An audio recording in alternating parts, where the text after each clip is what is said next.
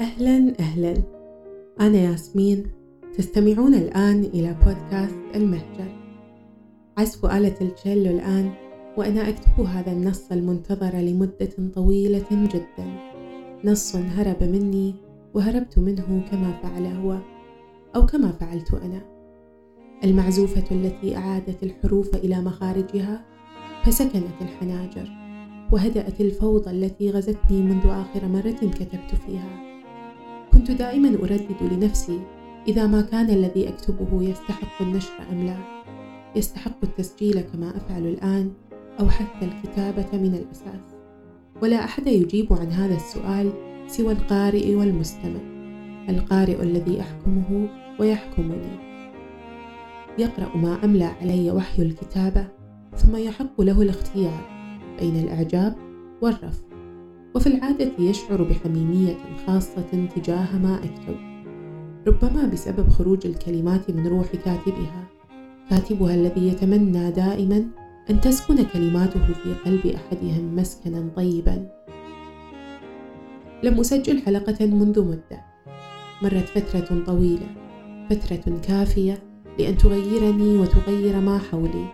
من العمل في المكتبة كبائعة كتب إلى توقيع وليدي الأول وعدت أمي بالعودة. الكثير من الدهشة الحب البدايات الجميلة التي تصنع يومي في كل مرة والكثير الكثير من الأوقات التي قضيتها في القراءة.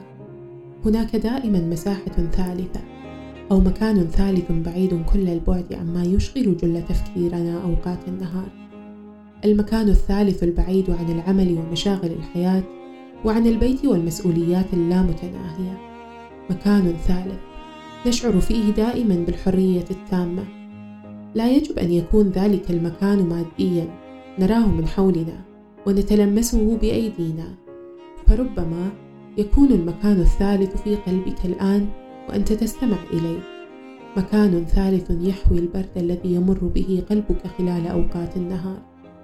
والمكان الذي لا تمل من وجودك فيه أو تخيلك إياه.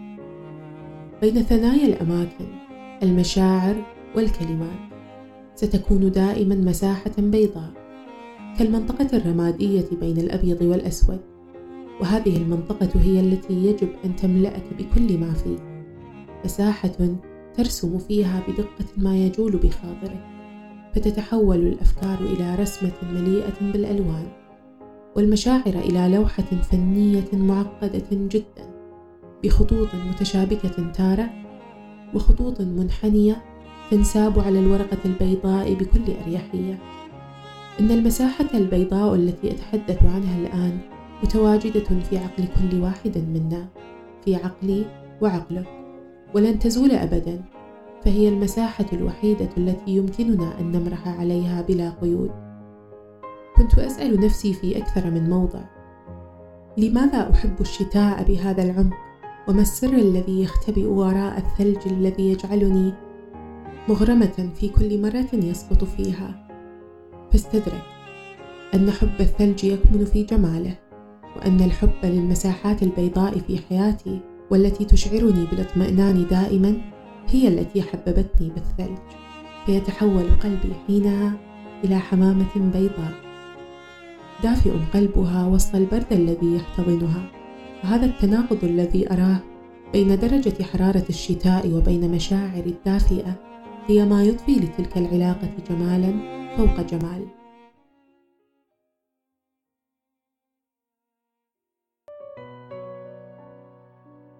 الحياة مليئة بالمتناقضات التي ربما تكون جميلة أحيانا والمساحة البيضاء التي نوجدها لأنفسنا ستبقى دائما متواجدة. إما أن تخرجها من الركن المظلم في روحك أو أن تبقيها هناك لتكون الرقعة السوداء التي لم يسطع النور عليها بعد. فاختر مساحتك البيضاء غامر عليها واصنع منها ما كنت تريد صنعه. كن البياض النقي واللون المبهج. كن النجوم الساطعة والشمس الدافئة. كن شجرة تنمو وغيمة تسقي. كن جميلا.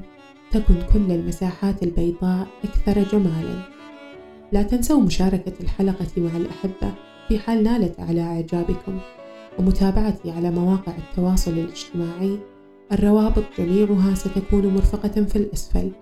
رأيكم يهمني واستماعكم يعني لي الكثير. دمتم بسلام دائما وأبدا.